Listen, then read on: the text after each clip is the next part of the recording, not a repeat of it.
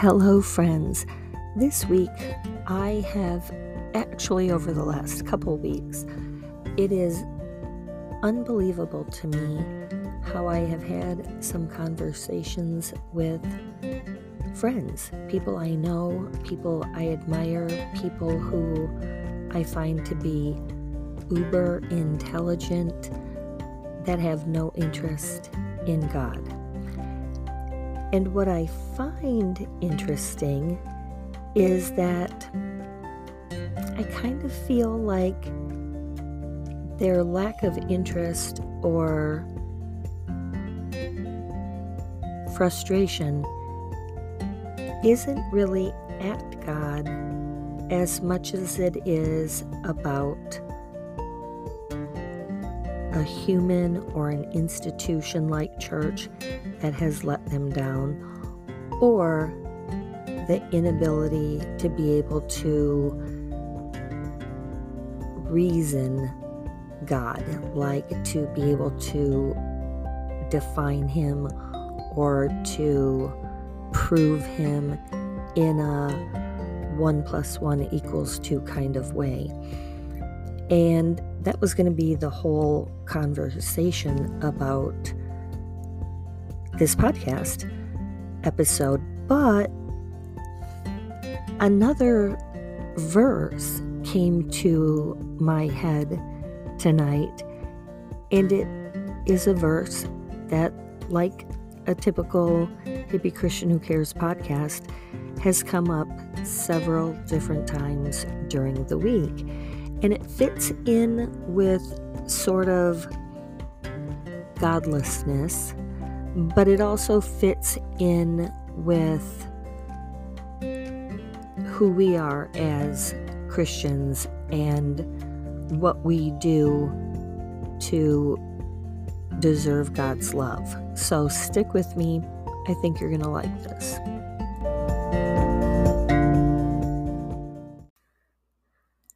The Bible verse that I am speaking of that kept coming up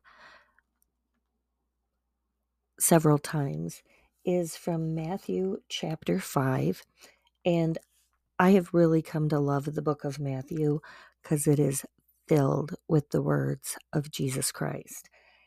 So, Jesus is teaching and preaching, and this is a section that has now been sort of titled Love for Your Enemies. And so it's kind of interesting though, because I'm not sure who decided where one verse starts and another one um, begins, but there's 44 and 45. I feel like shouldn't have been split up.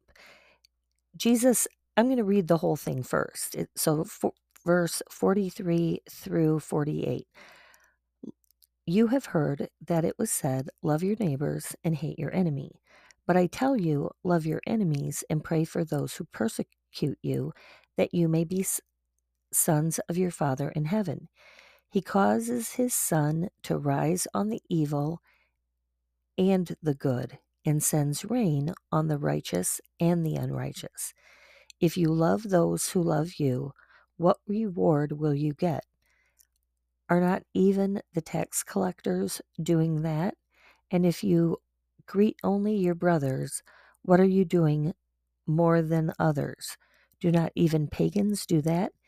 Be perfect, therefore, as your heavenly Father is perfect. Well, that's a tall order, am I right? But the verse that kept coming up is sort of the second half of verse 45. It starts that you may be sons of your Father in heaven. But it's this part that kept coming up. He causes his sun to rise on the evil and the good, and sends rain on the righteous and the unrighteous.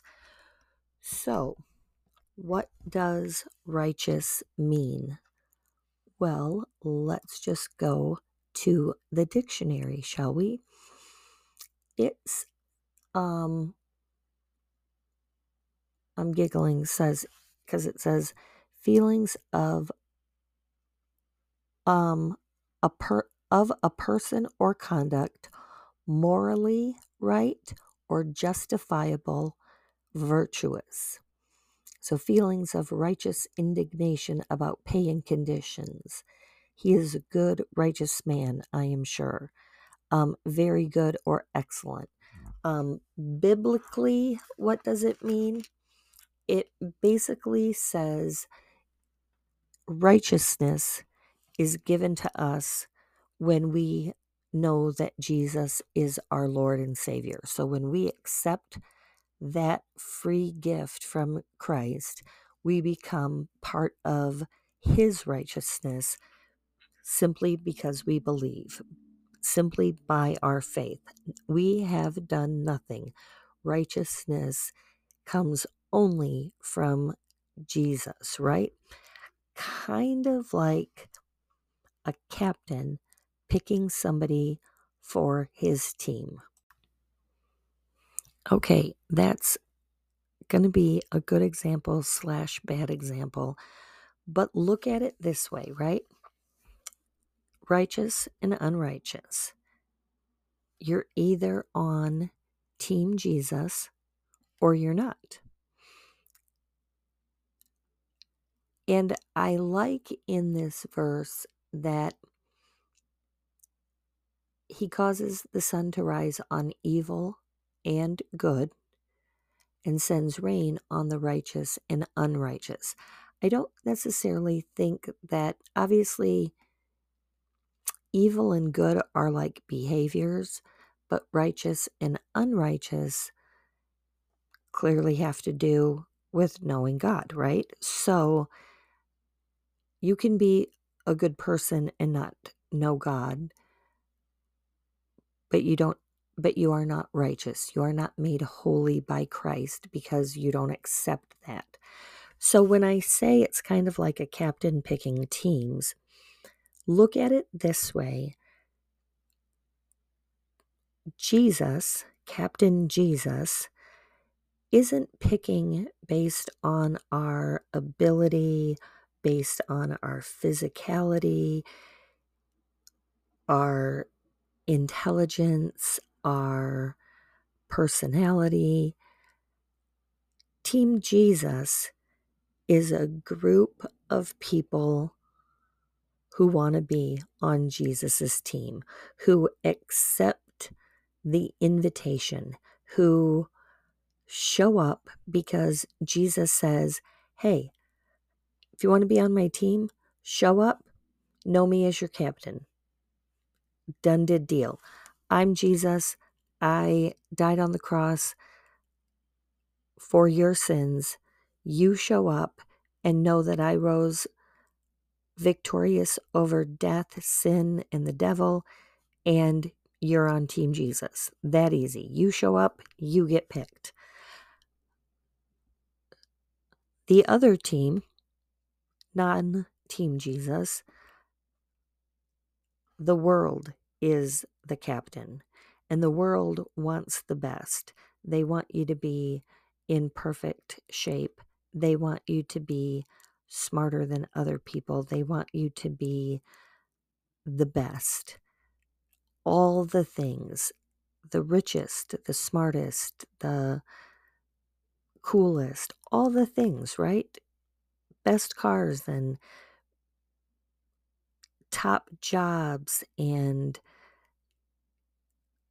credentials that could fill pages of resumes, all this stuff. And so, on that side of things, you are just working to get there and get there and get there, right? And it and you have to work for it, right? You're going to have to work out and you're going to have to do all the right things to be part of the world's team. And yet you're on the team, but you're waiting for your chance to get picked but not on Team Jesus. On Team Jesus, you show up and you accept it and you get to be righteous, which is holy and part of God's family. And it is an amazing thing. And Jesus, throughout Matthew talks about righteousness and even warns us about righteousness, like when it comes to chapter 6 in giving to the needy.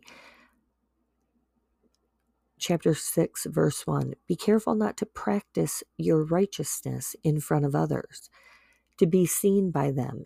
If you do, you will have no reward from your Father in heaven.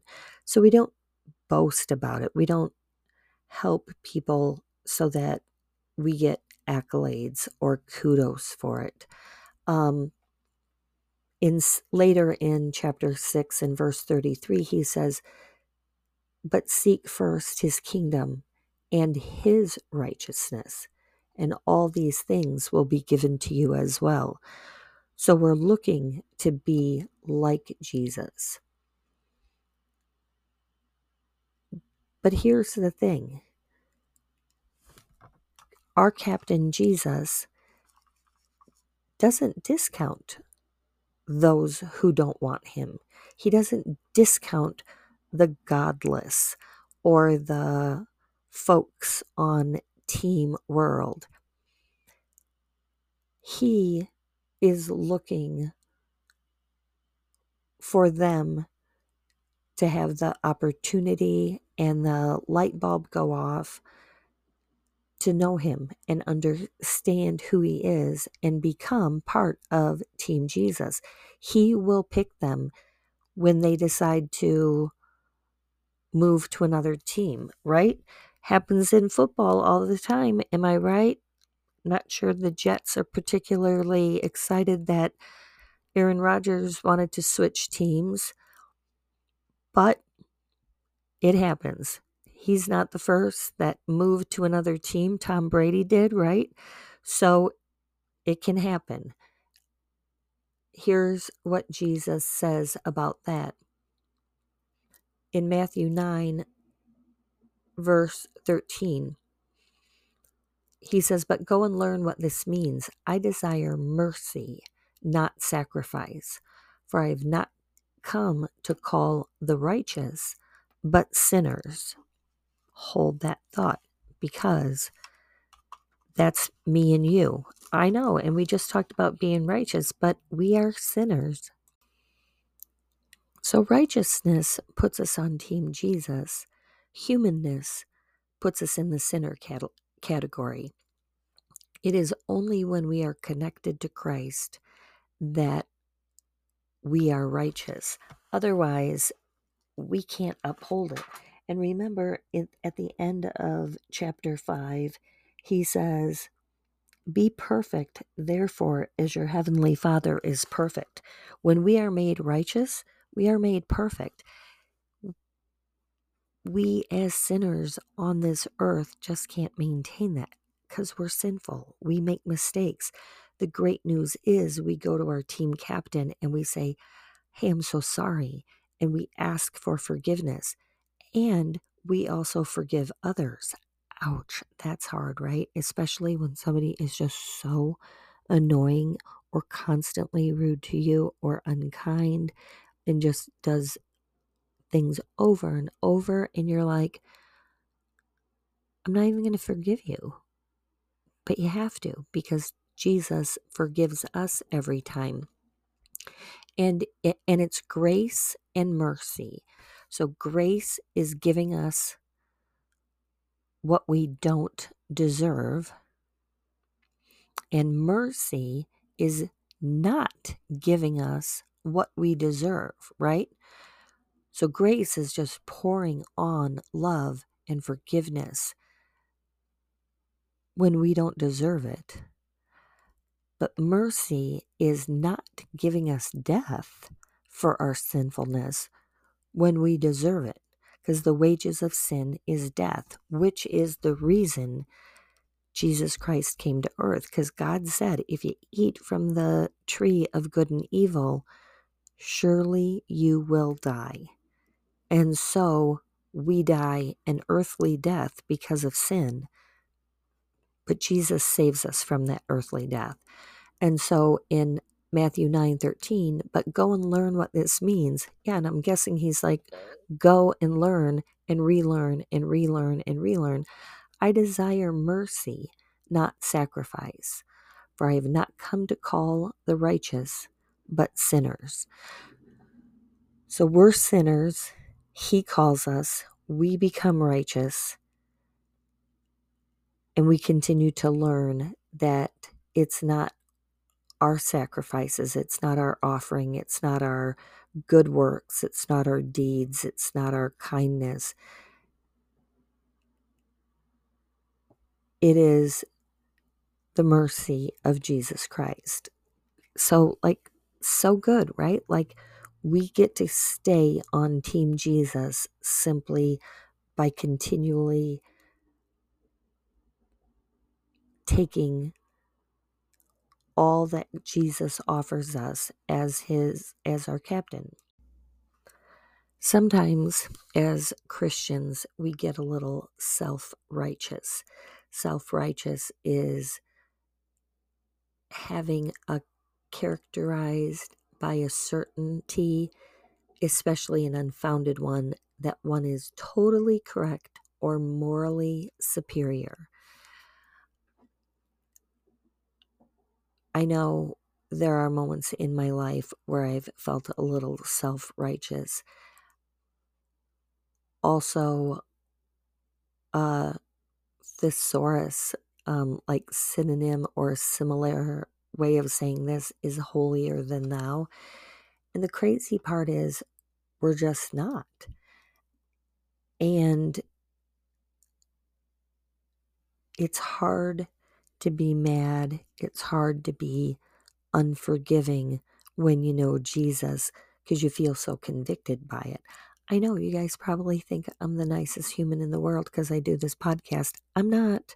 I'm not. I am so sinful and I work really hard to not be. And then there's other times that I work really hard to not forgive somebody either, which is so not cool.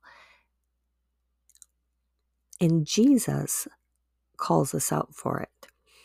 Similar the way that he did with um, some of the Sadducees and Pharisees.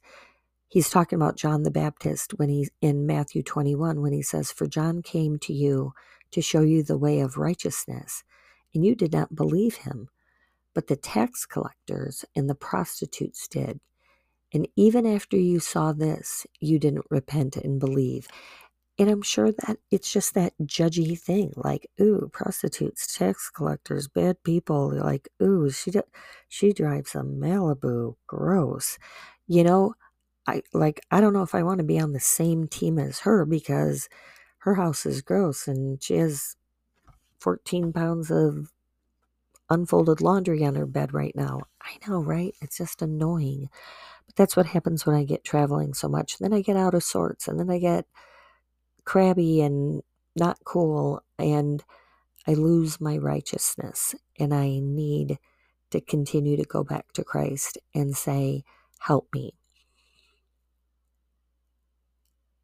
On that same note, Matthew 23 28, in the same way, on the outside, you appear to be people at, you appear to people as righteous, but on the inside you are full of hypocrisy and wickedness.